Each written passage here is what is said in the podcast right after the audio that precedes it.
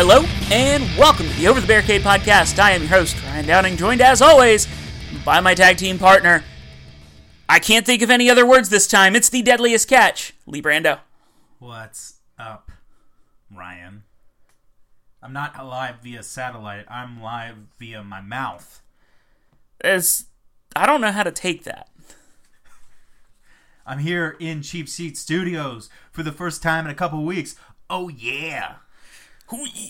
Um, that's true. You are here. feels good. You haven't been. You know, this is the first time you've been here in the new year, All year.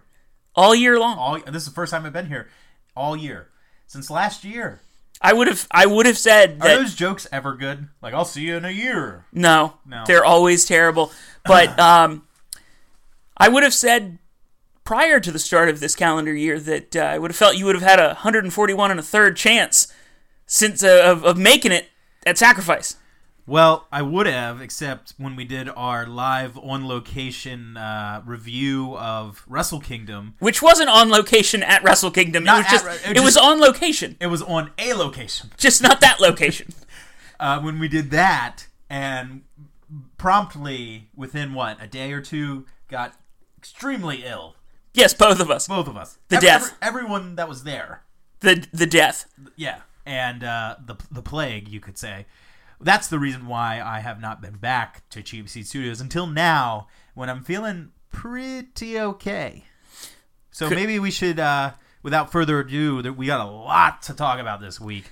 We should dive right into it. We What should you- dive into the worst news first because we I, I was actually, I was actually going to ask you, what do you think the biggest headline of this last week was? I mean, if you ask today, based on how news cycles work, obviously the XFL is coming back, but I don't think that's the most important news that's come out this week. Um, as far as, you know, real life things and uh, direction the company's going to have to go with one of their championships and brands as a whole. Well, I guess uh, I guess we should get into that because there's so many details about it. Um, basically, if you're unaware, uh, WWE has released Enzo Amore, Eric Arndt.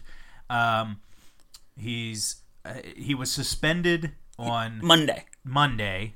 uh, prior to Raw. So he was suspended the morning, I believe, of. He he was actually in uh, Brooklyn. He was at the Barclays Center backstage. They had to rewrite his segment. He was supposed to wrestle Goldust.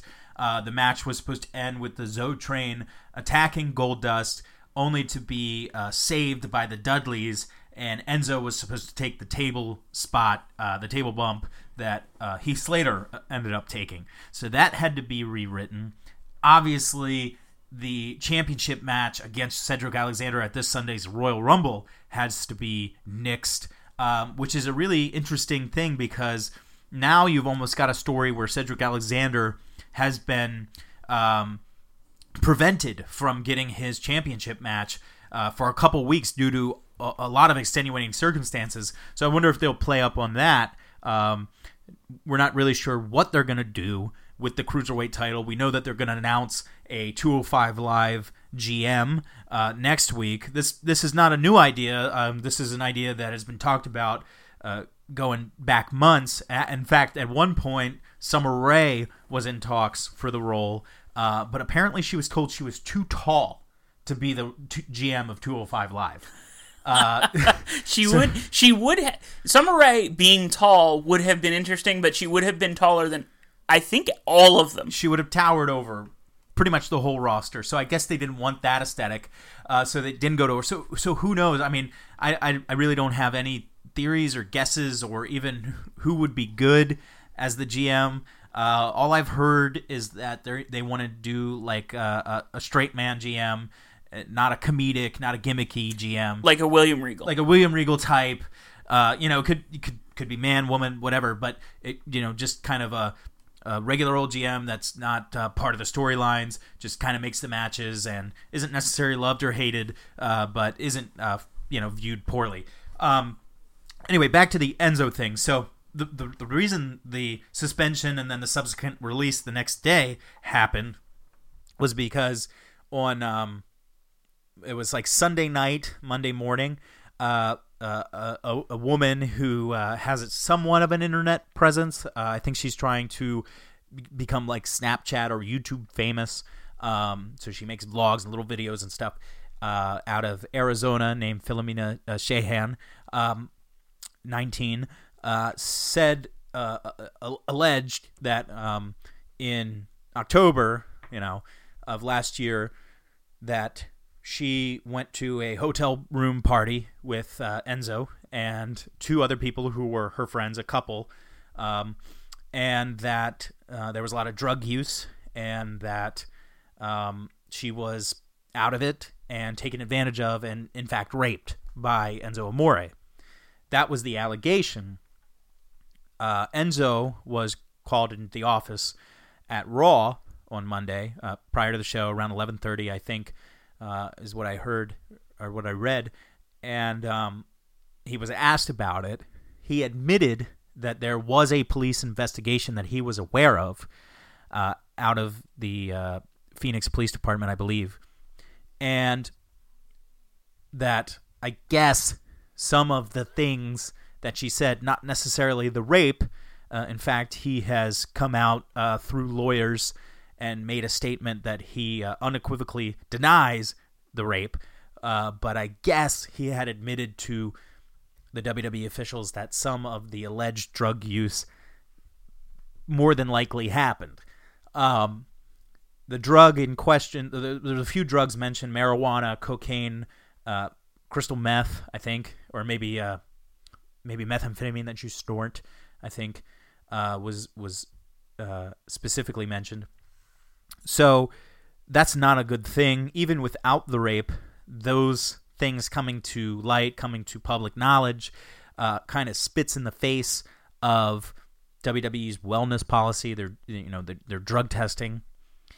Um, not that Enzo's the only guy. Apparently, you, you can time it out. Uh, c- cocaine is a, a drug that doesn't really stay in your system for a terribly long time. So if if you're on the WWE schedule and you go home Tuesday and you're home Wednesday and Thursday, you can party Tuesday night and it will be out of your system come Monday when the drug testing takes place. Anyway, um, he was released just due to the fact that he knew about it and didn't alert WWE. Uh, the thinking is they probably wouldn't have so heavily promoted him and built 205 Live around him had they known the, the investigation was ongoing. Um, and also Enzo was not a the most liked wrestler backstage by the other wrestlers, by the you know staff, the employees.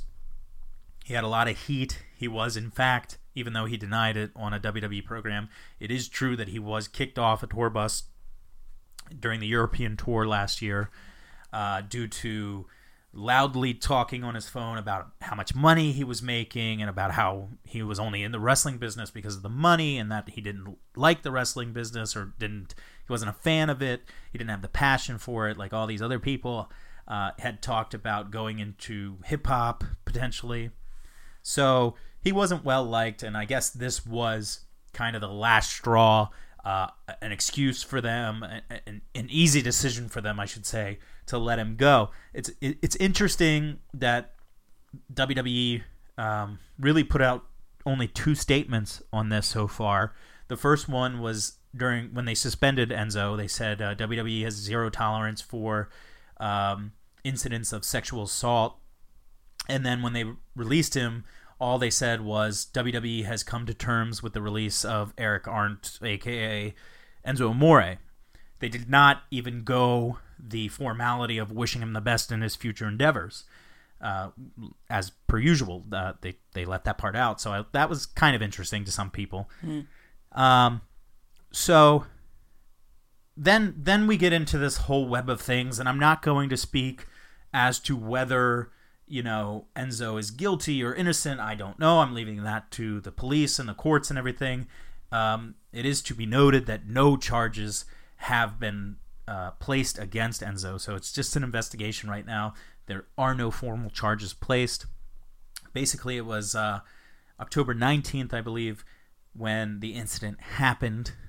Um, a few days later, three or four days later, she, uh, the, the the woman alleging to be raped was uh, admitted to the hospital where a uh, rape kit test was performed on her. Um, those results, I'm assuming, are back. Um, I, I, know that there are some tests that they're waiting for the results for. Uh, the police have not released the re- police report. They're keeping that uh, private for now. Um, but there are a lot of red flags to this case. So, whether or not Enzo is guilty or innocent, I think it's going to be a very hard case to prosecute just because there's been so much that's come out on social media from, you know, the alleged victim to her friends, uh, both that were there and that weren't there, uh, text messages that she had sent the morning after, which seemed to seem to describe the incident as consensual. Um, there's a lot of extenuating circumstances uh, where she was maybe trying to um, cover her tracks and not admit to her father, who, uh, according to one of her friends, pays for you know her car and things like that, and would take that away if he found out that she was partying like this. So maybe she told him that it was a rape to get out of it. Anyway, it's a, a crazy thing, and there's a lot of red flags, and nobody's keeping their mouth shut except Enzo, which is a little ironic. Um, little. everyone else in in the case is is talking about it on Twitter and YouTube and all these things and TMZ. And that's never good for a case, uh, just because you'll end up contradicting yourself, and all that's going to be used against you uh, if it goes to a court. So we'll see how this develops. Enzo is out of the WWE. Obviously, the cruiserweight championship is vacated and uh, we'll see where that goes. Kind of a kind of a crazy thing to uh, happen to one of the uh, most popular WWE stars, one of the biggest merch sellers, um, the person that moved 205 Live from barely scratching the top 20 programs weekly on the WWE network to always solidly being in the top 10. Um, so he was popular. He was a draw. He did sell merch. He was entertaining. Uh, and they they put the machine behind him and they built a brand around him and now he's gone so it'll be i mean they just did live house shows last week for 205 live mm-hmm. for the mm-hmm. first time where he was the main event and you know now that you got to think they go back to square one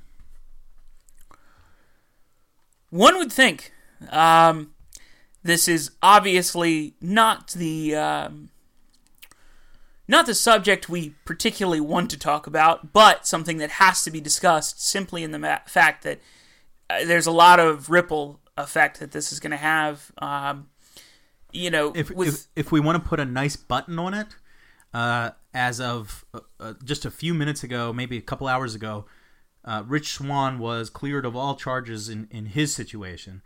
So uh, his situation is looking a lot better, and hopefully he can recover and make a comeback and and be back in the WWE and uh, be you know living living his dream again on uh, 205 Live. Yeah, according uh, if if you go by the statements that WWE had released before, he was suspended um, until further notice. Essentially, um, basically they were simply waiting on the uh, how that process was going to play out. So for Rich Swann, that works out very well. All signs, if that doesn't turn into something more, would be that he would uh, more than likely be back on the roster. And Rich Swann is one of their more popular cruiserweight, so I mm-hmm. think that would work well for him. Although with the, the with the severity of what he was originally charged with, um, it's tough to say exactly how he'd be received coming back. yeah, it's tough to. It'll be interesting to see if that kind of stigma washes off, or if that's something he has to carry with him. Even though you know he's been cleared of everything, it's still what people are going to think about. Uh, some what some people are going to think about when they see him. Right. So we'll uh, we will simply have to see what happens there. Uh, Enzo uh, being being investigated for something incredibly serious and oh, yeah. something that uh, I think the WWE, if this had happened to uh, your TJ Perkins or somebody like that. He would have been suspended and they would have sat it out and waited. I think they did their first initial move that they would always have done. They would have suspended and waited and see what happened. The second move came, I think, on a couple of things. It was the straw that broke the camel's back. Yeah. Um, Enzo has had a lot of heat behind the scenes for a long time, and if if you remember, uh, and I saw a video, uh, Enzo's release uh, earlier this week prompted some to share the video of the promo that the Miz cut on him back in October. Of um, I think it was in October, apropos that the Miz essentially shot. It, the Miz's sh- kind of work shoot promos on WWE are very um, pointed when he wants to give them, and when I I assume they now are giving him the freedom to do those whenever he so feels it's necessary or wants to do it. But that was one where it basically was you got to get your act right because they're you're going to not be here anymore. People don't like you, and there was a part of work in that because obviously you're trying to draw heat between the 2 If- uh, Enzo was a big baby face at the time, but But the words rang true. the words did ring true. And if you think about it, that's when the heel turn started for Enzo. Now, Enzo was getting a little bit, starting to ra- grain on people a little bit already. Great, uh, great on people. But that promo, I think, turned the corner in him becoming a heel. And what a lot of wrestling fans saw was very true with some of his actions and how he was being portrayed and how he was portraying himself, portraying himself. And you know, if these accusations lead in allegations and investigation lead to something true, then WWE made the right call. To the people, by the way, who and I, I saw the the Twitter reaction to Enzo being released, and there was an awful lot of innocent until proven guilty let's make a couple things really clear. And this is just me. I'm not speaking speaking for Brando. This is this is me. Let's make a couple things clear. Private company, so they don't have innocent until proven guilty. If somebody is being investigated on rape charges, it's entirely up to private company to do whatever they so please. Enzo has a history of very poor behavior and rubbing people the wrong way. But he made money. Now, the other side of it is when somebody is accused and being investigated for that something that serious and has been a problem in the past for different reasons, I they're making the right decision for their business interests. Cut ties. If everything gets cleared and nothing comes of this, you can hire him back. That's certainly not the end of the world. But if you have somebody who is charged with rape on your roster, and you are the WWE who promotes this family image, bring your kids to the show, and you have that on one of your major talents who has been a headache and really has been kind of teetering on is it worth it for about a year now, you don't mess around with it. The WWE made the correct call for their business interests. And if all of this clears up, they will then be faced with the decision, if they want to, that they can hire him back. Enzo is not bigger than the company he worked for. There are very few people that have ever worked for WWE that were bigger than that company. Very few. And he is definitely not one of them. So, to anybody online or anywhere else that says Enzo got the shaft, shut up because he didn't. He did a lot of this to himself and he is reaping what he sowed. And let's see how this plays out. But how dare you? How dare you? I'm sorry. I've been a little fired up about this for a week. No, no, it it is a super serious situation, and I don't think it helped at all that it hit them probably on one of their busiest, most hectic days of the year, where they're trying to coordinate the 25th anniversary of Raw. They're trying to also set up the Go Home program to the Royal Rumble. They're planning out the Royal Rumble. They're about to plan WrestleMania. Uh, Vince McMahon's preparing his XFL press conference. Like there's never a slow time for the WWE, but of all the times for this to hit, it was probably I could I could see officials backstage just being like, "Wow, like I don't even have time to deal with this right now," which is probably why they talked to him, they suspended him, and then waited a day to be like, "All right, now we've had a chance to to think about it because you know we were we were we're just jam packed. We we have no time to think." And they were like, "Sorry, you're gone." And maybe not even sorry from the sounds of it. You're gone. You, which I heard I heard that Vince told him to get out, essentially Yeah. to leave the building. Yeah, which you know, I, I totally understand. Um, like like you said, you know, Vince has control. They're they're they're, they're a public company, but they're not they're not uh, a court. They're they don't operate like you said on innocent until proven guilty. Um, they they have clauses in their contract.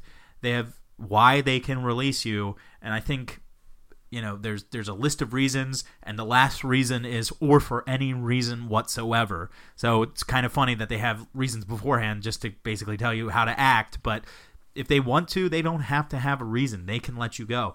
And this was this was a very big reason especially with the the mood of the country and the culture and everything that's happening right now with the me too movement and everything like that. You can't have somebody even if he's innocent you can't have somebody where this is floating around um, you know and that and that's you know we can have the discussion when when when things steady out. Is that such a good thing? Is is is a you know are just allegations enough to do that? Maybe maybe not. But it, right now in this day and age it's it's not worth it to have him and if he gets cleared like you said they can bring him back. But you know it, it's just not the thing you want on your plate six days before the Royal Rumble, going into WrestleMania season, you know, it's best just to not worry about it, not explain it. And I think, you know, I think the fans get it. You know, there wasn't where's Enzo and all this and that.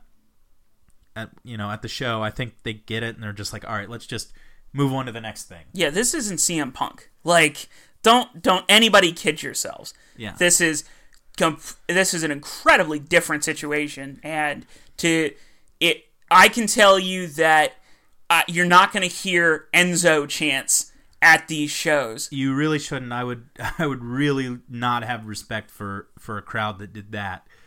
Um, I can tell you right now, we're about to head to a pay per view into one of the smarkiest towns you will ever go to in Philadelphia, which is not necessarily a negative. However, you're not going to get Enzo chance there. Like you, the WWE would have to screw up so royally for them to start doing that, and I, I think any smart wrestling fan is too smart to do that. If you are chanting Enzo chants, it's more about you than about the product that you're seeing. So You're also Take your ball and saying go a home. lot about yourself. But anyway, let's move on. Let's please. I wasn't expecting us to spend t- almost 25 minutes talking Yeah. about this, but can we talk about the XFL? yeah, yeah. Let's let's let's let's move on to what happened earlier today, 3 p.m. Eastern time today. Uh, all of Alpha Entertainment, which of course is the uh, uh, standalone business that Vince McMahon set up after selling about $100 million worth of WWE stock. He sets up Alpha Entertainment as a separate entity from WWE, wants to make that very clear. Um, all their social media says 3 p.m. today, uh, Vince McMahon's gonna have a major sports sporting announcement uh, on you know uh, Alpha Entertainment's live YouTube page. Um, this had been reported in December, I believe. Yep. Uh, that when he when he originally sold his when shares. he sold his stock, various uh, sports reporters had said, "What? Look out for January 25th. There's going to be an announcement that day." And here we are. Um, the announcement, uh, pretty much right away, was revealed to be XFL 2020. Uh, that's when the planned first season of the new reimagined uh, XFL is. Uh, it's going to be late January, early February of that year. Uh, that's going to be the start of the season. We know there's going to be eight teams, uh, two semifinal games, and a championship game. Uh, we don't know cities. We don't know uh, players. We don't know the Well, exact rules. we know some players who won't be in this league. Can I go through some of the features as listed by uh, ESPN's Darren Rovell. Um, eight teams to start, like you said, 40 man rosters. Yep. Uh, the NFL's uh, regular season rosters are 53, uh, with uh, 45 of those can be active for a given game. 10 game season beginning in January. Two hour game time goal, which is something that McMahon. Oh my gosh. McMahon m- had a very memorable quote, if you're a wrestling fan, um, for uh, for why he believes a two-hour game time should be there. Hold on, let me hit I'm these other gonna say points. wrestling fans worldwide all had the same reaction to this. so, uh, really quick, before I do that, let me hit the other two bullet points. Any player with a criminal record is precluded from playing, Even a DUI. even a DUI. Players won't receive forum to take personal stance on social issues on the playing field. So, before we touch anything else, can we have a moment to can you please read me the quote for the 2-hour game time goal? I want to get it exactly right. Oh, you um, need to be on the mic, friend. I want to be well. I'll just do it from memory, and you tell me how close it is. Because I, I what I remember is we're gonna try to we're gonna shoot for a two-hour game time. Because sometimes watching a game that is three to three and a half hours is laborious. You you hit it correctly. Laborious is the word. Laborious was the word. Says the man who produces three hours plus an overrun of Monday Night Raw That's just on Mondays. followed by two hours of SmackDown, Plus one hour of NXT, Nope. and plus plus. Mixed Match Challenge and 205 Live. Yes, that's right. I did forget Mixed Match Challenge and 205 Live, which is another hour, and then every two to three weeks, a pay per view, which ranges from three to four, or in some cases, seven hours. WrestleMania. Like, are you now- Talking about laborious. He he's he's learned from the WWE's mistakes. Now I know that it is not his call. It is mostly the USA Network's call for Raw and SmackDown. So I am really excited to see if they get this Fox deal because then it will be two hours with no overrun, and that will be great. And Vince McMahon in the past has said the perfect amount of time for a wrestling show is 90 minutes. which is if you in factor in commercials is two hours Right. because SmackDown runs an hour twenty two with advertising. So uh, with commercial breaks, so you that's that's about right. About eighty to ninety minutes is is proper. Although uh, NXT when NXT was really really hot, which it's cooled off a bit.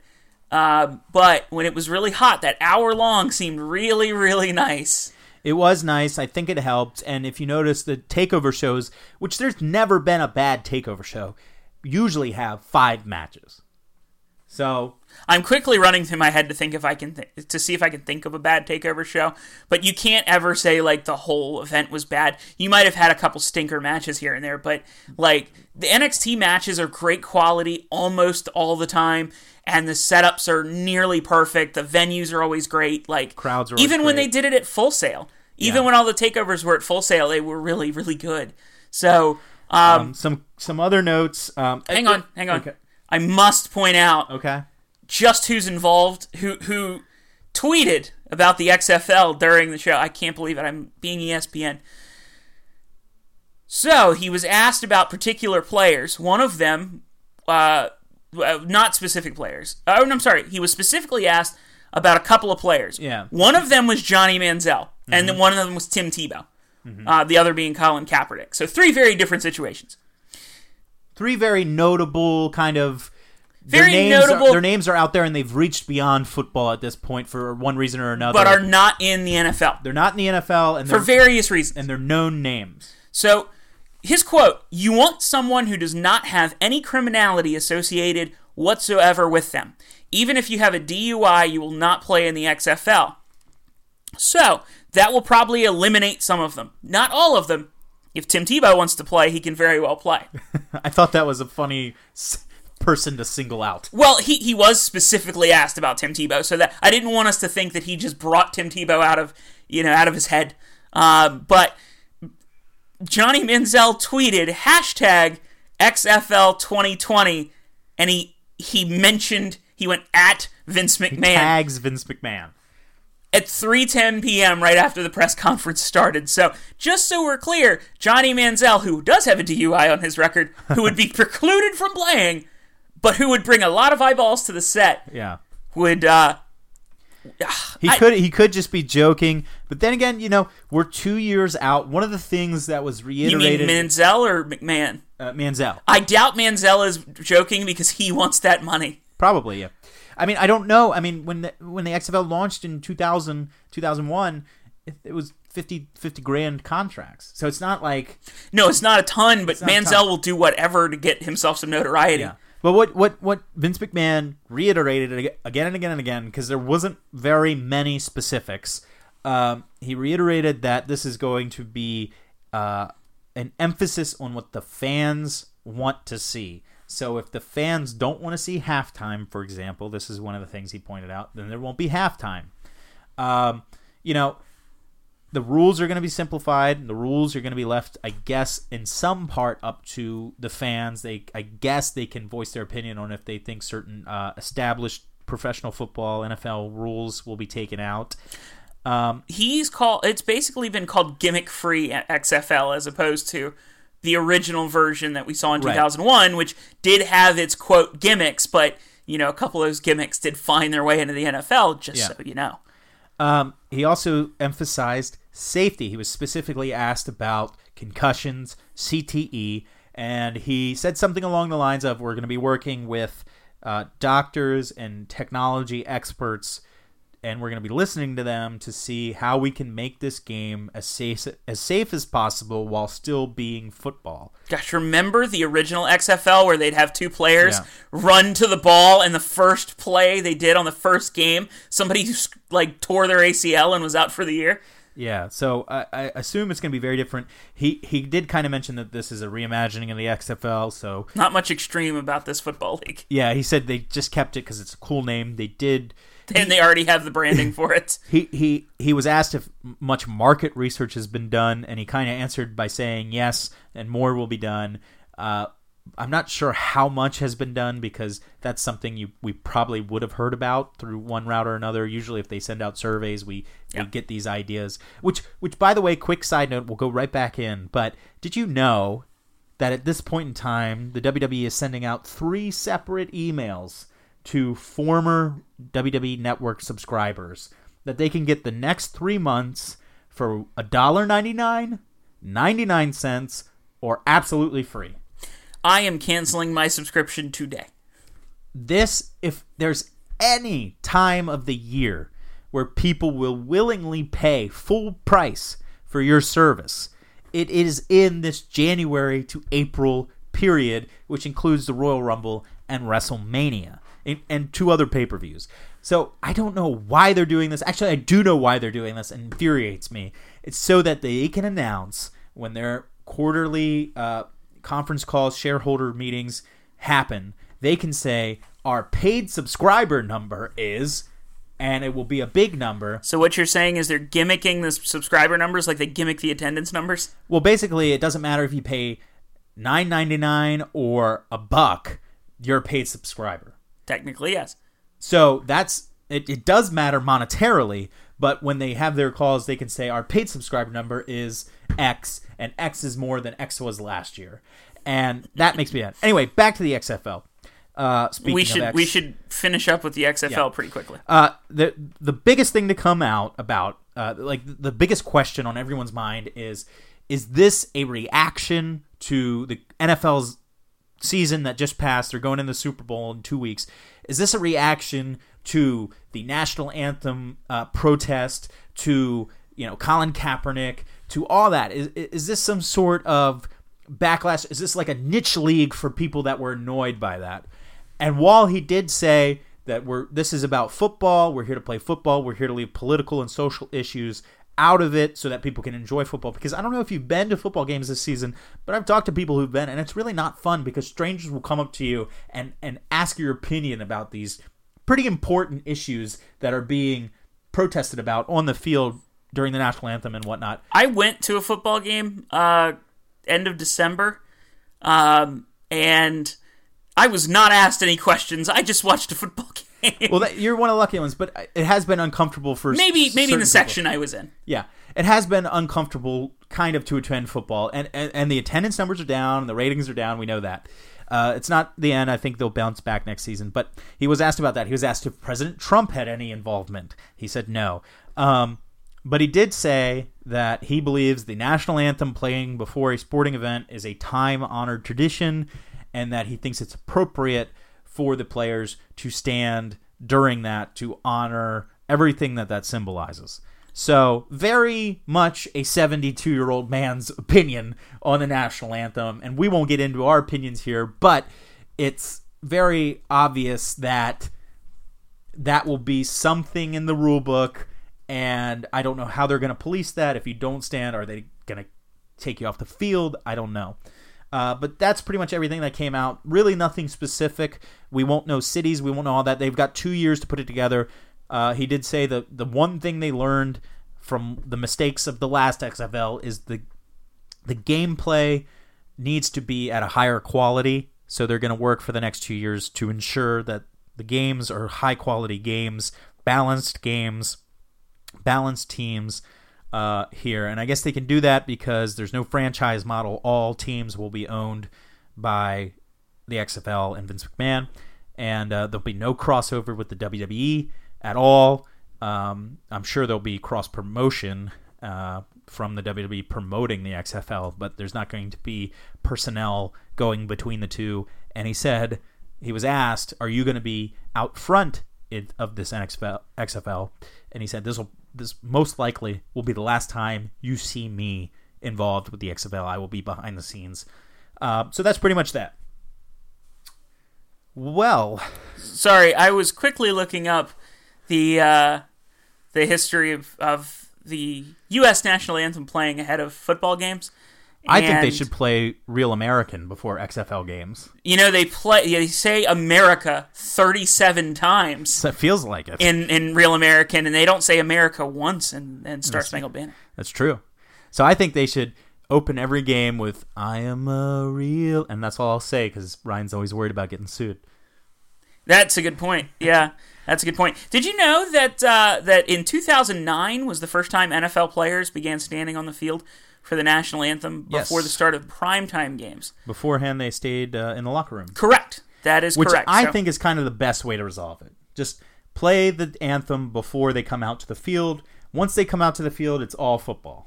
That's and that's a good point. I think that works all the way around. But that being said, that's not what this is for. I, I just I liked that historical tidbit. That's why I wanted to look it up. So Yes. it's it's a nifty fact. Um, not saying one way or the other how we particularly feel about it.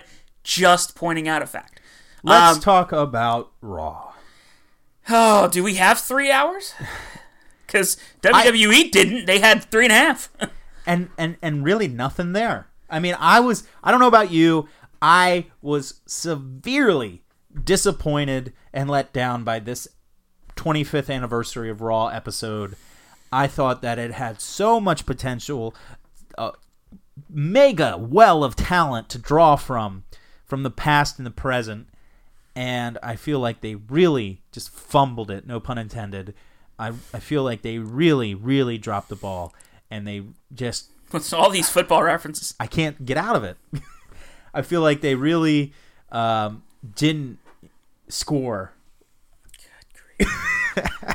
I don't know who you are anymore. I, I, I just felt like it, there was a lot of flat segments that went nowhere. They did very little to promote the Royal Rumble, specifically the Royal Rumble matches. It's not like it's the go home show right before the Rumble or anything. And you know that- the only the uh, just so you know, the, you know the only Rumble Rumble related thing they really pushed on Raw 25 was the r- women's Royal Rumble with Asuka throwing uh, uh, Bayley over the top rope. Yeah, and and here's the thing: you have 18 women announced for the 30 woman Royal Rumble. You could have announced more. You could I know that some of the legends that were there, the Trish Stratuses, the Kelly Kellys, the Torrie Wilsons, I know some of them are going to be in the Women's Royal Rumble. So why not, when Asuka tosses everyone out of the ring, why not have one of them come in and throw Asuka out and formally announce that she's going to be in the Rumble? You're still going to have room for 11 other surprises. So, You know? um,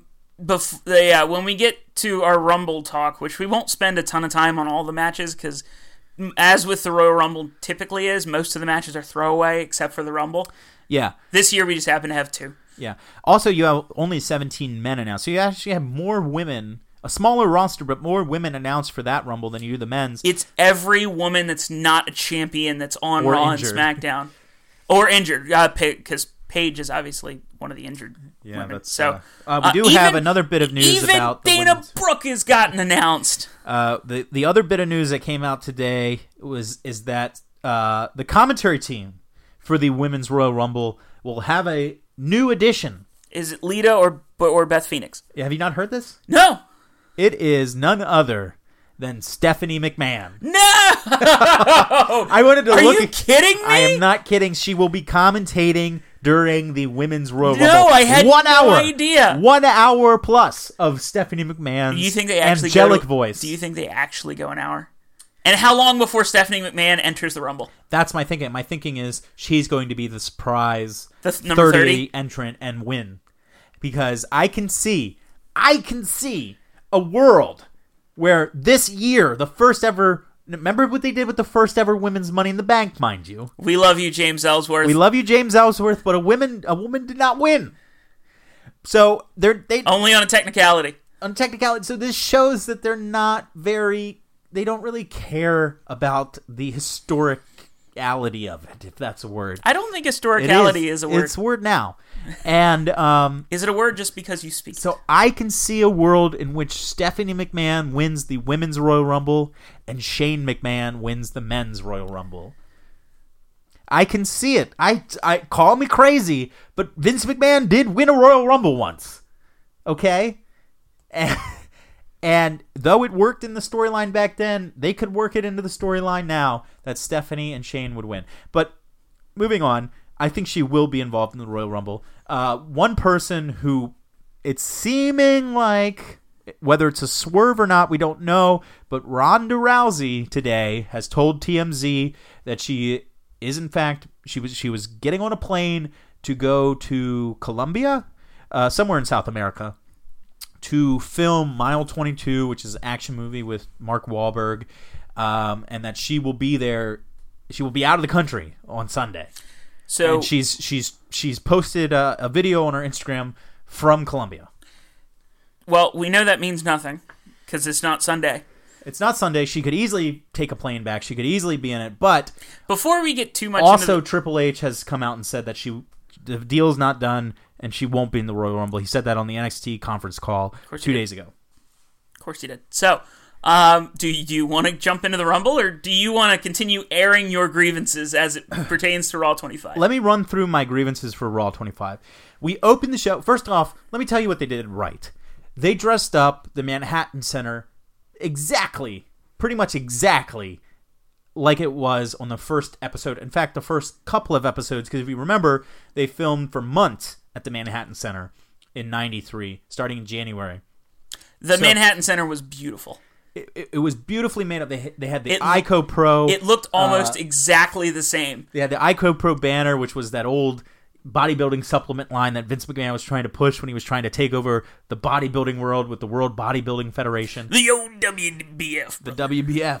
Um, you know, they they had the the the the neon WW sign. Yeah, the red, white, and blue ropes. they specially made up the neon WW sign for this because it wasn't that in the No. 93. and um and even though they they they came around later uh you know after raw had moved out of the manhattan center you had jerry lawler and jim ross on commentary Well, the best commentary team that's still alive. That's and still alive, I, In yeah. my opinion, they are they. I would say they're the best simply because I think the sheer number of mainstream moments that Yeah. they were the voice of. and, the, and that's nothing against Gorilla Monsoon and Bobby Heenan Or Gorilla Monsoon and Jesse Ventura. or or or Monsoon with uh, Monsoon with McMahon or yeah. Savage. Like Yeah. the the commentary teams in the early '90s were great, but a lot of I nothing against Monsoon, who was a great commentator. But I think a lot of that might be some nostalgia. Yeah. Whereas I think Ross and Lawler as a pairing, I just don't Ross know and if Lawler we've had were better. in the pocket, and and were just such a beautiful commentary team for the hottest time in, in wrestling. And I think they were a wonderful. That was a wonderful use of good talent to put them on there. Except for, uh, did not know how few times we would hear from them in the night. That's that. We'll get into that. We'll get into that. So that's something they did really well. The Manhattan Center looked great. Had Jerry Lawler, Jim Ross. Um, the other thing they did really well. The stage, the stage set up beyond the neon WW, where it was like Yes. the curtain. They stepped ugly out. old yellow curtain. So good. exactly as it was. And um and you had the guys that were there on the first night: the Undertaker, Razor Ramon, Shawn Michaels. Shawn Michaels. You had them all at the Manhattan. Center. I don't. Was Razor on that He he didn't wrestle. He was interviewed by Vince McMahon. Correct. Anyway, so I thought they did that right. And and the first segment, I think everyone generally agrees was the best segment of the whole show. That was where Stephanie and Shane um, presented a plaque to Vince McMahon, uh, congratulating him. He immediately turned heel on the Brooklyn crowd. They ate it right up. They called him a hole. All this. He, he kept going heel on him, telling them that plaque is what's in their teeth and what's in their arteries because they suck down those Nathan's hot dogs. Great line. And then, you know, I, I looked at my roommate and I said, you know, that's a lot of McMahon's in the ring when Stone Cold's in the building. And as soon as I said that, the glass shatters. And Stone Cold Steve Austin at 53 comes out looking great to a massive pop. Yeah, which you'd expect He comes down to the ring. Stephanie leaves. um, because it's not 1999 anymore. we're not stunning women. And, we are throwing them through tables. Hi, Roman Reigns. Yeah. And um you know, Stone Cold doesn't say anything, but he does the whole offering a beer and uh you know, Vince who has aged greatly uh since since we last saw him. Greatly or has not aged well. Uh I mean, he's just I mean, he's 72. I mean, he he he's He went. He, He just- went from wow, he looks good for his mid 60s to wow, he's in his early 70s. yeah, he lost a lot of size. I don't know if he's injured or anything, but you know, Vince has always had a semi, you know, a bodybuilder physique. He's been he's always in the gym. Uh, he's lost a lot of size, you know, and, and, and, even the things, it probably didn't help that the things he was saying in the promo, like, I, I'm in a retirement home, I'm a member of AARP, I got a heart murmur that won't go away, I got arthritis, my bones are brittle. That probably didn't help. Um, Probably not. but then he, he does he does sell out Shane and says, "Well, Shane's in his prime," and Stone Cold. Shane's, by the way, Shane's face acting in that moment was great. Was perfection. He's he's like you sold His me out. eyes went so wide, and he like he looks at Vince, then he quickly looks back at Austin. I know that uh, some of that was not your favorite, but that was perfect. yeah, yeah, yeah. The, and then, and then of course Shane gets a stunner. Uh, beer is spilled on Vince's jacket. Vince, Shane, Shane's first stunner was not great. it wasn't great, and and Vince actually spills beer on Shane as Shane's laying down, which I thought Spilled, was funny. poured. poured. I, I thought it was pretty funny. and then there was a weird moment where where Vince was gonna leave, and then he just stopped for no reason. Nobody was preventing him from leaving. He, just, didn't have to turn to look at Stone Cold. I expected Austin to step forward And touch like, his shoulder. grab his shoulder Yeah. or something, Some, so, there was weird grab there. his arm as he's stepping away. Yeah, there was something there that was weird. But anyway, he turns around. He gets a stunner. One of the better stunners that Vince McMahon has ever taken. It was still terrible. It was still terrible, but it was one of the better ones. It does remind you of the first one where he did the floppy fish. And um, and then of course Shane gets back up, takes a mouthful of beer, takes a stunner, and there's a million dollar photo of Shane spewing the beer in the air like The a second- whale as he as he's selling the stunner. Shane's second stunner was so much better. Yeah, that was that was the stunner of the night. And then it was kind of all downhill from there. And I have two quick things about the that promo. First off, the Vince McMahon stopping thing, and secondly, the last time we saw Stephanie and Shane together, they were at each other's throat over Survivor Series, and now everything's hunky Time heals all wounds. Nothing like apparently. nothing like two months, Thanksgiving and Christmas together. Apparently. Anyway, so then we go to a uh, what was it, eight man or eight women tag? Eight woman tag: Yeah. Asuka, Sasha Banks, Bayley, and Mickie James versus Nia Jax, Mandy Rose, Sonya Deville, and Alicia Fox. Two of these four don't make sense to be on the same team. True. And we get two commercial breaks. I'm assuming because the McMahon segment went 19, 20 minutes. Uh, I guess it did. And they have, you know, a certain number of commercials they have to get in an hour. So we get two commercial breaks during this eight woman tag. And the baby faces go over, and then the story here is Asuka throws everyone out to kind of prove that she's the dominant one, favored for the Rumble. Blink and you missed it. It was the only Rumble promo they did the entire night, Yeah, and this this is really except for the main the main event slot. This is really where I would have had some of the a, f- a few of the surprises because unless we're gonna have 13 surprises, which is gonna get old, every other person being a surprise, you know. Um, this is where I would have had some of the older women come out and and and, and toss uh, Asuka over and announce the Rumble. I would have done something there. They were in the building. Well, not everybody. We- Where were you? Where was Lita? I, I you know, we'll see her Sunday maybe. Um, Not from the sounds of it. we we go back to the Manhattan Center, and we get the Undertaker, which I thought was early. I thought it was early to do the Undertaker thing. Um, I did like how when he came out, it was a shot for shot remake, the, the framing and everything of the shots of him coming out at, at their first Raw. Sans Paul Bearer, of course. Um, he wasn't wearing his gloves. He wasn't wearing his coat or his Some- hat. Somebody had a sign, or I, it may not have been a sign. It might have been something I saw on Twitter. Now that I think about it, but somebody had a sign is when you can't find your hat and gloves, of him just standing in the ring, just kind of looking around. And then he delivers this odd promo, uh, where he's talking about people that he's, you know, he's been digging holes and taking Souls, souls. he's buried. and he and he's, you know, he's beat Mick Foley, he's beat Stone Cold, he's beat Kane, his own flesh and blood, and uh, the crowd's chanting one more match very loudly as he says that for all those that he laid to rest, it's truly time to rest in peace, and then leaves. So that was weird. I don't I- know really what to make of that. I'm pretty sure that was a f- retirement confirmation. but you know you could have the wording was so weird on it that you you could have you could have said it's truly time for me to rest in peace somebody i mean you know to be fair if you listen to a lot of undertaker promos especially in the last five ten years not many of them make a lot of sense. That's true. Which Um, is nothing against taker. Taker was always a good promo but taker was never a great promo. It was the character that did a lot of the work for him. You know i i do think a funny if he does return i do think a funny return would be whoever, biker taker. whoever he's gonna be wrestling is in the ring and the lights go out and the lights come back on. And instead of the undertaker being in the ring his hat his folded up jacket and his gloves and his gloves are in the ring. And then he comes out, and just as methodically and slowly as he took them off and folded them at WrestleMania, puts them back he puts them back on in reverse order. john cena's just standing with mouth agape And what then- do i do And then choke slam Cena. Um, of course, I think I talked about last week. What I would have done here is I, I would because obviously the plan is for him and Cena to wrestle at WrestleMania this year.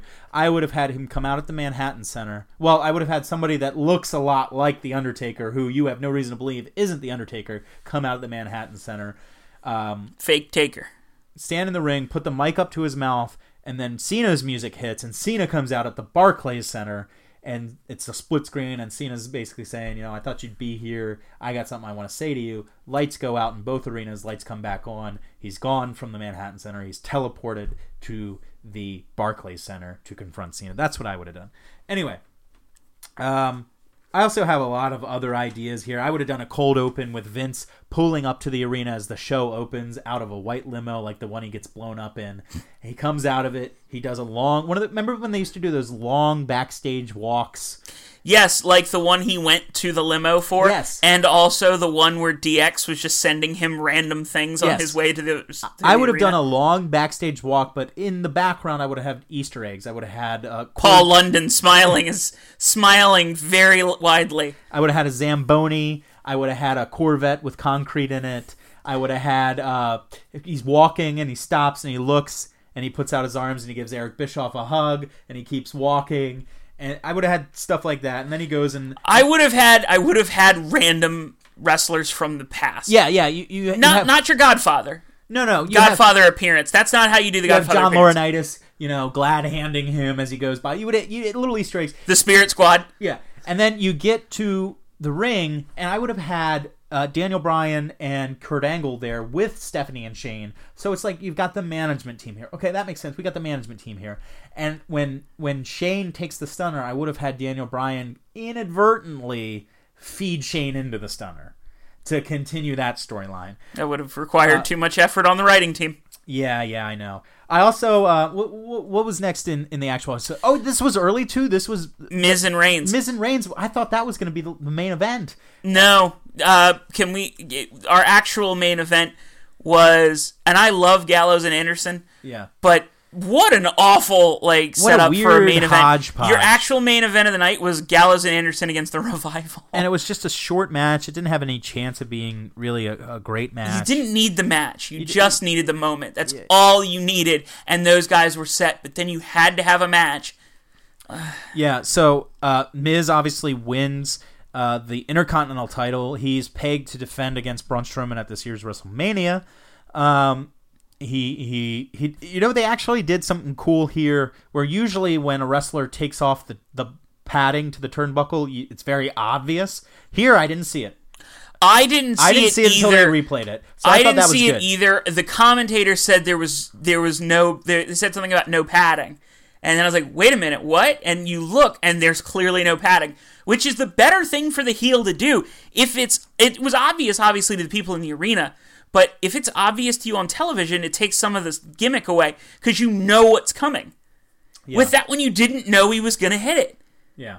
uh, on television. So, So I, I Miz- thought they did a really nice job. Miz goes over. Then we go into uh, What you mean? The the Miz did something really good. I'm not surprised anymore. Yeah, you know, people that I talk to are like, I hate him, and I'm like, yeah, but in a good way. like You hate him because you're supposed to hate him. you hate him not because he's annoying, but you hate him because he's good at being a bad guy. Uh, then we go to the Peep Show with Jason Jordan and Seth Rollins. Interesting choice. I don't. I, a I, little I'm glad they got Christian on the show. Yeah. I know their original intent was to have Christian and Edge. Edge could not make it, yes, but um, I, I feel like. I feel like this is you just do the highlight reel. yeah, you had Jericho there. Anyway, I think you can easily have put Christian backstage and had just swapped those two roles. But that being said, I'm not mad at what happened with Chris Jericho backstage. Yeah, and uh, of course this uh, this gets interrupted by Sheamus and Cesaro, um, and ends with Jason Jordan eating a flying knee from Rollins, teasing a breakup there. Uh, it was what it was. It wasn't bad, but at this point in the night, I was starting to think, man, the Manhattan Center is really getting gypped out of a lot here. Yeah, we had a we had I believe by that point we had two different backstage APA segments. Yeah. Which in to a degree I actually enjoyed the way they kind of built up how they did that was the most consistent and cohesive storyline in the whole night. But it was did get building stale. up to Heath Slater being caught cheating with all the different legends and, and superstars showing up. Million Dollar Man was wonderful as usual.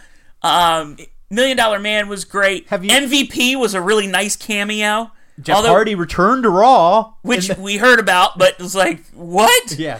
And uh, the New Day came out and had a really fun set part I mean, of that Jeff Hardy too. was at that poker table. yes, he was. If, if for only very briefly, Natalya showed up Yeah. for some reason. Now, have you ever seen Young Frankenstein? I have not.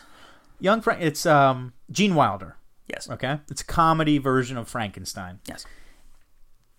I liked some of the stuff that they did with the APA, but here's what I would have done. And let me let me run this by you. You know how Rhino has kind of been telling Heath Slater that he needs to prove himself Yes. in the last couple of weeks. Correct. Well, there's a scene in Young Frankenstein where Gene Wilder, who's Dr. Frankenstein, uh, actually it's pronounced Frankenstein, as he says, um, he's trying to impress this girl, right? Mm-hmm. And the monster is in a room laying down taking a nap.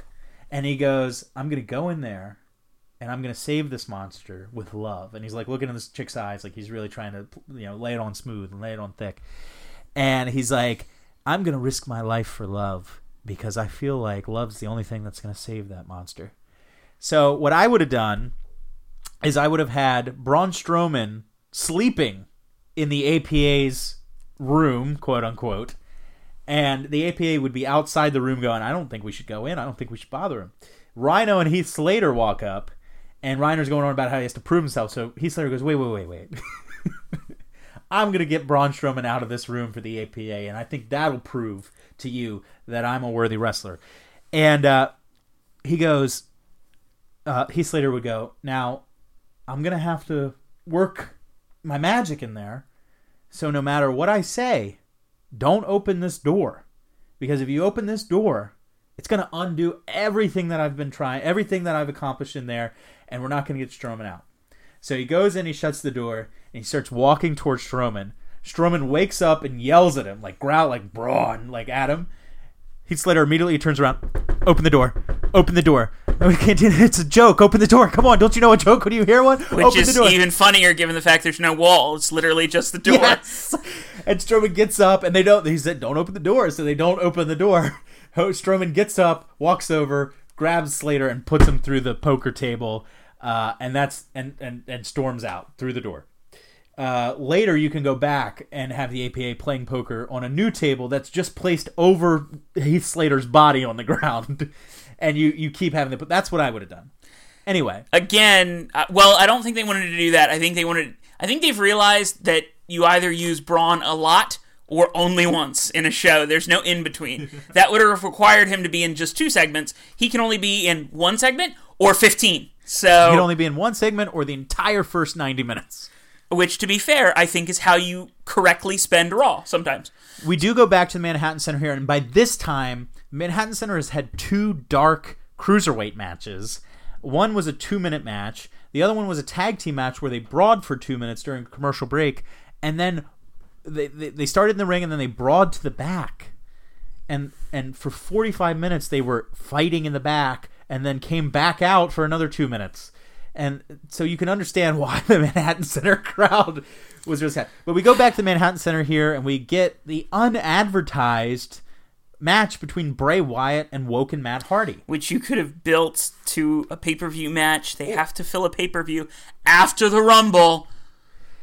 It's unadvertised. I don't understand this move. And the match itself was short and A weird. waste of time. And the finish was weird and out of nowhere, but not in a good way. There was a way to do that where you kept actually having a finish in that match, and instead, we're actually going to have Bray Wyatt win a match clean Yeah. over a guy over a guy that had one of the hottest gimmicks in wrestling.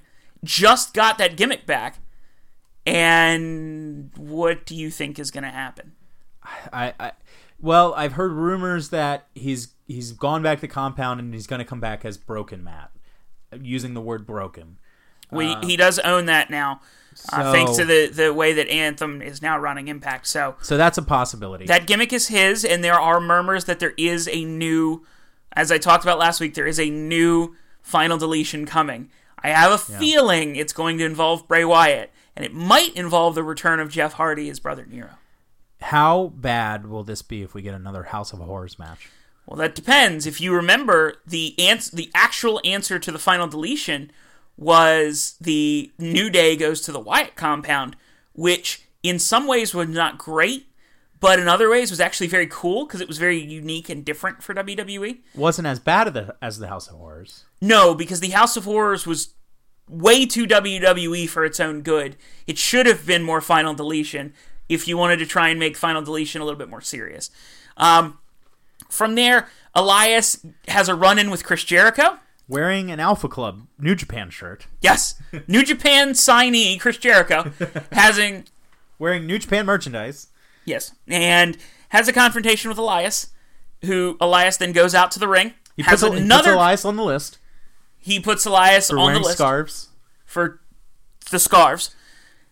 Elias is out in the ring, sings his song. John Cena comes out. Elias buries not only Jimmy Fallon, but also John Cena, Yep. and then leaves. Uh, he, John Cena put over another talent. he he takes the he, John Cena took the the guitar shot. He did. Um, so I guess I guess the thing is Elias is being put in Samoa Joe's spot while Samoa Joe's out injured. Um, I don't know if that means that Samoa Joe is not going to make it back in time for Mania, which would really suck. But if he does, I can only assume Samoa Joe versus Cena if they don't do Undertaker. From there, Heath Slater and Rhino versus Titus Worldwide. We go back to Manhattan Center for the um, oh we forgot about the GM bit they did. They did a GM the bit, Boogeyman, the uh, Boogeyman. the Boogeyman bit. Although Johnny the, the, Coachman the dot com bit between New Day and Boogeyman was much more entertaining. and the dot com bit with Chris Jericho and Stone Cold were both much more entertaining. Stuff they should have put on the show and not what they, did. Should have put on the show. Um, then we have the return of DX, Mm-hmm. uh, which is Shawn Michael, uh, excuse me, Triple H and Shawn Michaels come out first, and they introduce. They didn't we come did, alone. We did get a cool uh, shout out to Chyna. There was. Uh, that's the first time that it seemed like the Manhattan Center actually kind of played along with what was going on. Yeah, I, want to point that out. The Manhattan Center was a little un- unrestful. They had about 800 people there uh, in the crowd. Those tickets and, were not cheap. and paying over $800 some people for their tickets. Um, which is funny because they did a close up on somebody with a ticket stub from the first Raw, and I think it was twelve dollars. So, um, but what I will say is, though they were chanting BS and refund and all this stuff, when they were on camera, when they were on TV, when DX was out, when you know, when people were out, they did. They were a good crowd for them. They probably weren't as good as they could have been because they were kind of had the you know energy sucked, the fun sucked out of the room for them because they'd been sitting there largely with nothing going on. But they were a good crowd. But we did get a shout out to um, Rick Rude, who was one of the original DX members, believe it or not, uh, Chyna, and then you know we get introduced to the New Age Outlaws. Uh, Road Dog got maybe the biggest pop at the Manhattan Center for anybody not Undertaker. Yeah, uh, which was lovely, and it made me very happy because I always liked Road Dog. Uh, he was not always the best person, from what I understand, but I've always liked his character, and I've never quite gotten enough of him because I didn't watch in the Attitude Era. So, Yeah. uh, Billy Gunn, we're always take it or leave it with Billy Gunn, but I'm very excited that uh, that that Road Dog got himself some talking time, and then I didn't. I assumed X Pac was coming, but they, he wasn't announced, and there were murmurs that he wasn't um, that he wasn't going to come. So I was very glad to see that X Pac came out. Although somebody somebody did say they missed a golden opportunity to play his X Factor theme song. Um, yeah. I, I, my favorite part of that is when they were chanting one, two, three. They were chanting one two three, which was a really awesome moment, Yeah. and X Pac was in full character, and he slid into Sean Waltman for just a second, and you could tell he his voice changed, and he actually I think got a little choked up Yeah. at the fact that they were chanting one two three, which is one of the seminal Raw moments from the early days. And then of course, if you, if you don't remember, he he was Cannonball Kid, Lightning Kid, all these things, but he would lose every week, and every time he would lose, he would come back out with a different name, and that was the story. And and and finally, after weeks and weeks of losing, he totally unexpectedly, out of nowhere, beats Razor Ramon, who is an established mid card to main event talent, and um, from then on, he was the one two three kid and uh, the chant was one, two, three, and uh, so just going and that you know that was all in that first couple months at the Manhattan Center. and then of course they introduced Scott Hall, who they just called Razor, Razor, Ramon. yeah. But To be fair, in WWE, he was for much longer Razor Ramon than he was Scott Hall, he was only Scott Hall for the NWO return. which was like 02. Yeah, and that it wasn't very long. Yeah. So he Razor Scott Hall comes. It's so weird calling him Razor Ramon because I've only ever known him as Scott Hall. um, but Scott Hall comes out and um, they have uh, they do the two Sweet, which was a nice little introduction to uh, Balor and Gallows and Anderson coming out, which it kind of almost felt like they might have been starting trouble, but of course they all they all throw up the the two Sweet. The two sweet and kind of the, the merger of all the factions was pretty cool. that could should have and could have been the end of the segment, and that would have been a great little boost to Balor and Gallows and Anderson, who but you got to say, yeah, but apparently you got to say yeah, and then the revival come out, and it's like, all right, well, it's one thing when Balor and Gallows and Anderson came out and they looked like they were outnumbered. Now it looks like the NWO versus just two dudes, which I love the revival. This was a really stupid way to use them. yeah. Gallows and Anderson, of course, go over. Um, it was basically a house show at that point. Um, and Gallows and Anderson go over. They do another two sweet in the ring, and um, they throw it back over to Barclays, and we and get, we get the the weakest final go home segment just for a so we're clear. They send out all the superstars from the back, half of which are at Manhattan Center. Yeah. But they sent all the talent outside, including the legends. the APA came out To protect Why? Kurt Angle and to prevent any physical interaction between the three members of the championship match. Which why were they coming to the ring? Why if you were so worried about them fighting, why call it? There was no contract. There was nothing. There was no reason to call them out. This was an excuse to have Braun Strowman throw someone through a table. It was a very weak go home segment. Just so we're clear, the picture that's on WWE, WWE.com for the Raw 25 results is a picture of Braun Strowman sending Lesnar through a table. And if you look in the background, you can very clearly see Jonathan Coachman, The Godfather, Brother Love, Gold Dust, and I know right behind Strowman is the APA. So There was there was yeah the, the, the people at ringside did nothing. Uh, there was a funny segment with Godfather where Mark Henry walked up and Godfather standing there with a, a nicely looking lady, and uh, that is the nicest possible way you Yeah. could have put it. I think I, I approve and I applaud you. and he says, uh, "What's what was her name? Claudia, something like that." The Brooklyn Brawler is in this picture. I just realized who that is. Uh, and he says, I think her name was Claudia, so let's go with that. He says, Claudia, this is Mark Henry. He used to go by Sexual Chocolate back in the day. And Mark Henry's saying, Yeah, well, a lot's changed since then. We all grew up, but I guess you didn't, huh, Godfather? And uh, then he starts looking this lady up and down. He said, So, uh, who's who, what's her name again? And he says, This is Claudia. She's my wife. and uh, stops Mark Henry on his tracks. And uh, Godfather walks out. I thought that was pretty good. Um, so real quick, I just want to I just want to pitch a couple ideas here. I'm not going to go into detail with them, but I just want to pitch an idea. What if in what if because we're we're we're harkening back to the first Raw? What if you have Kurt Hawkins trying to get into the Manhattan Center, That but, he- cool. but he's not allowed in because it's for winners only? Wait, hang on. I like your idea. Did you see the person who was behind Jim Ross and JR? Or Jim Ross and JR. Jim Ross and Jerry Lawler, who was dressed as Bobby Heenan in a dress? Yes, yes. Oh, it was so That's good. So I would have had Kurt Hawkins like very early on in the episode try to get it in the Manhattan Center, but he stopped. You can even bring Sean Mooney back. And he stopped because it's for winners only. And this leads to a bunch of segments where Kurt Hawkins is going around New York trying to beat New Yorkers at darts, arm wrestling, and whatever. And finally he wins something at, you know, ten fifty nine or whatever, and is allowed into the Manhattan Center just as the show is ending. That's what I would have That would have been so good. Yeah.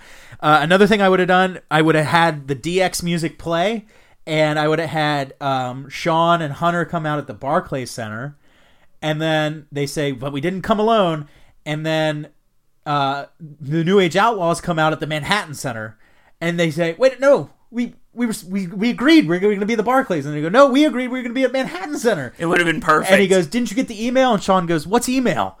And and then then they say, "All right, you guys stay there. We're gonna come down to you." And it follows DX out, and they get on the tank that they invaded WCW with, and they start driving to the Manhattan Center. That's that would have been great, too. and then they and then they show up there. Uh, I talked about uh, I talked about the cold open. I would have uh, I would have had the Dudleys return to Manhattan Center because I think one of the big moments in early Raw history there was the ECW invasion, and you have Jerry Lawler there to call it extremely crappy wrestling, which he always did. So I would have had the Dudleys come through the crowd there. I think all of, I think, maybe not all of the legends, but I think almost all of them should have been at Manhattan Center. Yeah, because I you can see all of their segments work. I think Christian being at Barclays doesn't necessarily hurt anything. Um, I, I I'm not really opposed to it for what they used it for. yeah. But again, like I don't know, I, Christian probably would have gone over better and, Manhattan and the only other thing I, I I mean I would have because like it's such a rare thing and it probably won't ever happen again where you have a raw simulcast from two different locations excuse me I would have played with that I would have done maybe I would have had uh, Cesaro and Sheamus in a match and Rollins and Jordan in a tag match but at different arenas at the same time with a split screen and they would have done the anything you can do I can do better thing. So they'd be facing like two jobber teams and uh, they'd slam one of the jobbers into the table, and then they would do it at the other place, and then they would do a you know a clothesline, then they'd do a clothesline, and then they'd do a standing stalling vertical suplex and then they do a standing starting vertical suplex, and they're just holding guys up in the air to see who can last longer.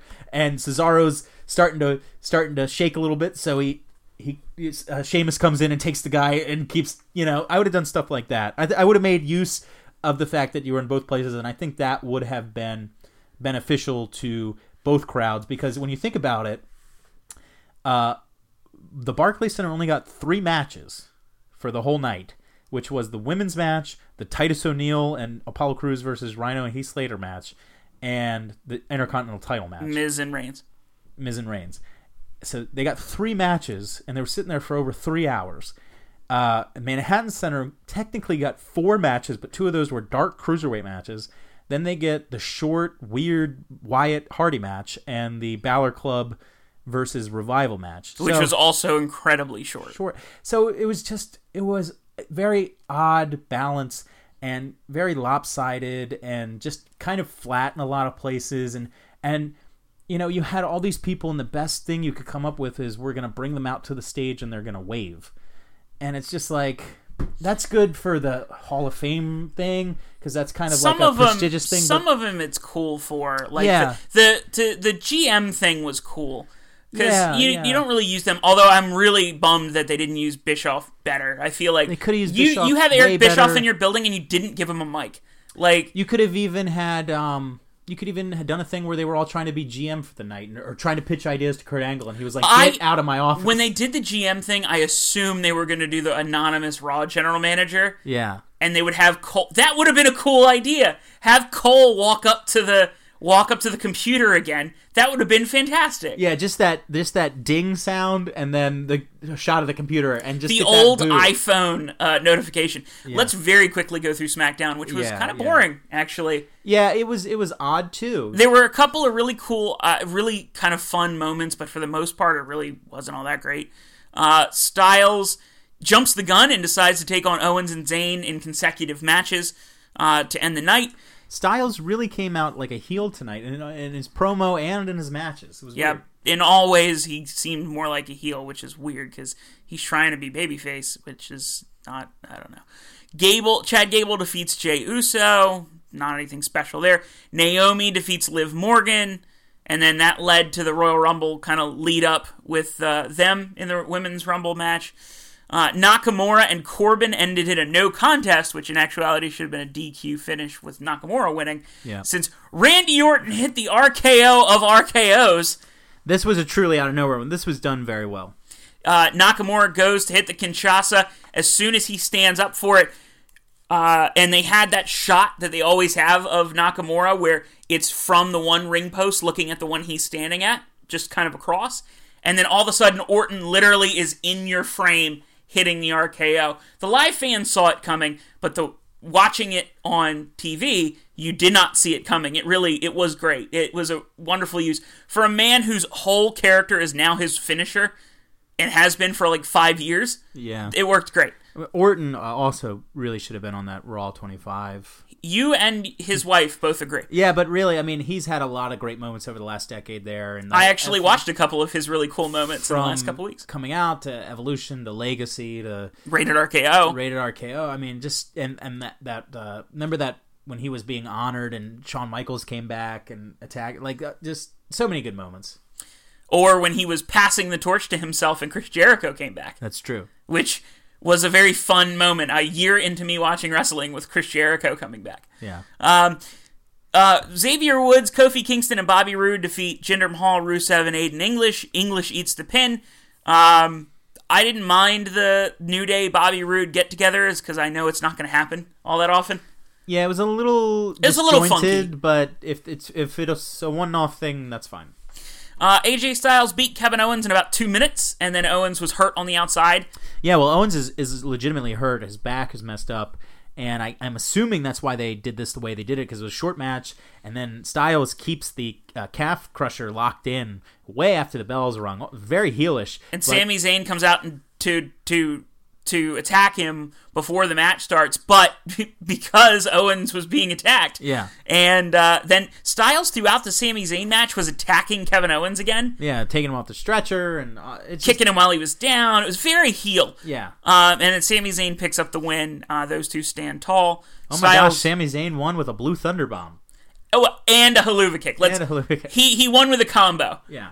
Um, but he didn't have to hit the Helluva Kick more than once. Some uh, some quick notes. SmackDown did their usual rating, um, so they didn't really get any of the bump off the Raw 25. But Raw 25 did a monster rating, did four and a half million viewers on average, um, which is the best rating it's done since um, April of 2014, and that was a that was a show built around Evolution versus the Shield, if you remember. Um, Bootista.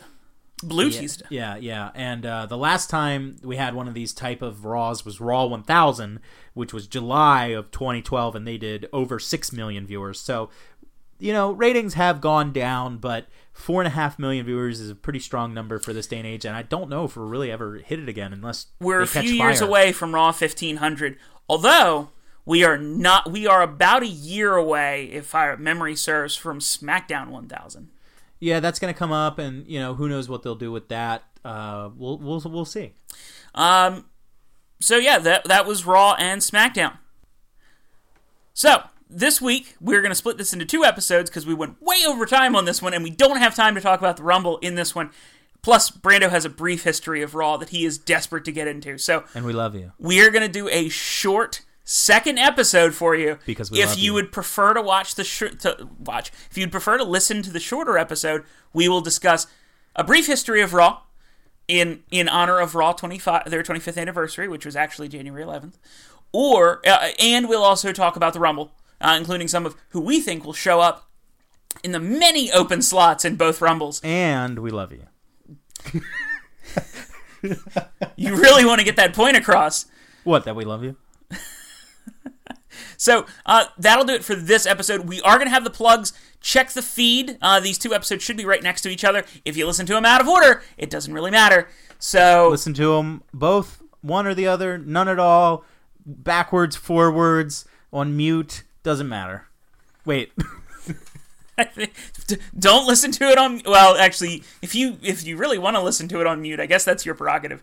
Um, also, shout out really quick to uh, one of a friend of the show, Killian McMurphy, yeah who wrestled Sonny Kiss this past Yeah. weekend, and from what I understand, it was a pretty good match. yeah yeah So and um, we love you and, and we love you. Okay, so um, stay tuned for the plugs. If you're done with us for this week, thanks for listening. If you're not, check out the next micro episode, mini episode, not a whole hour episode, which will be a brief history of Raw and a, re- a preview of this weekend's Royal Rumble. We'll see you in like five minutes.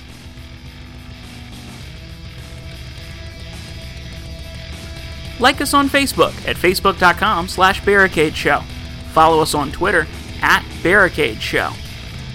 You can listen to the show each and every week at soundcloud.com slash barricade show or search for Over the Barricade podcast on iTunes and Google Play. Follow Lee Brando on Snapchat, Twitter, and Instagram at Lee Brando underscore and send him a friend request on Facebook. Just search for Lee Brando. And don't forget you can send us an email over the barricade podcast at gmail.com. Send in your suggestions. We'll see you next week.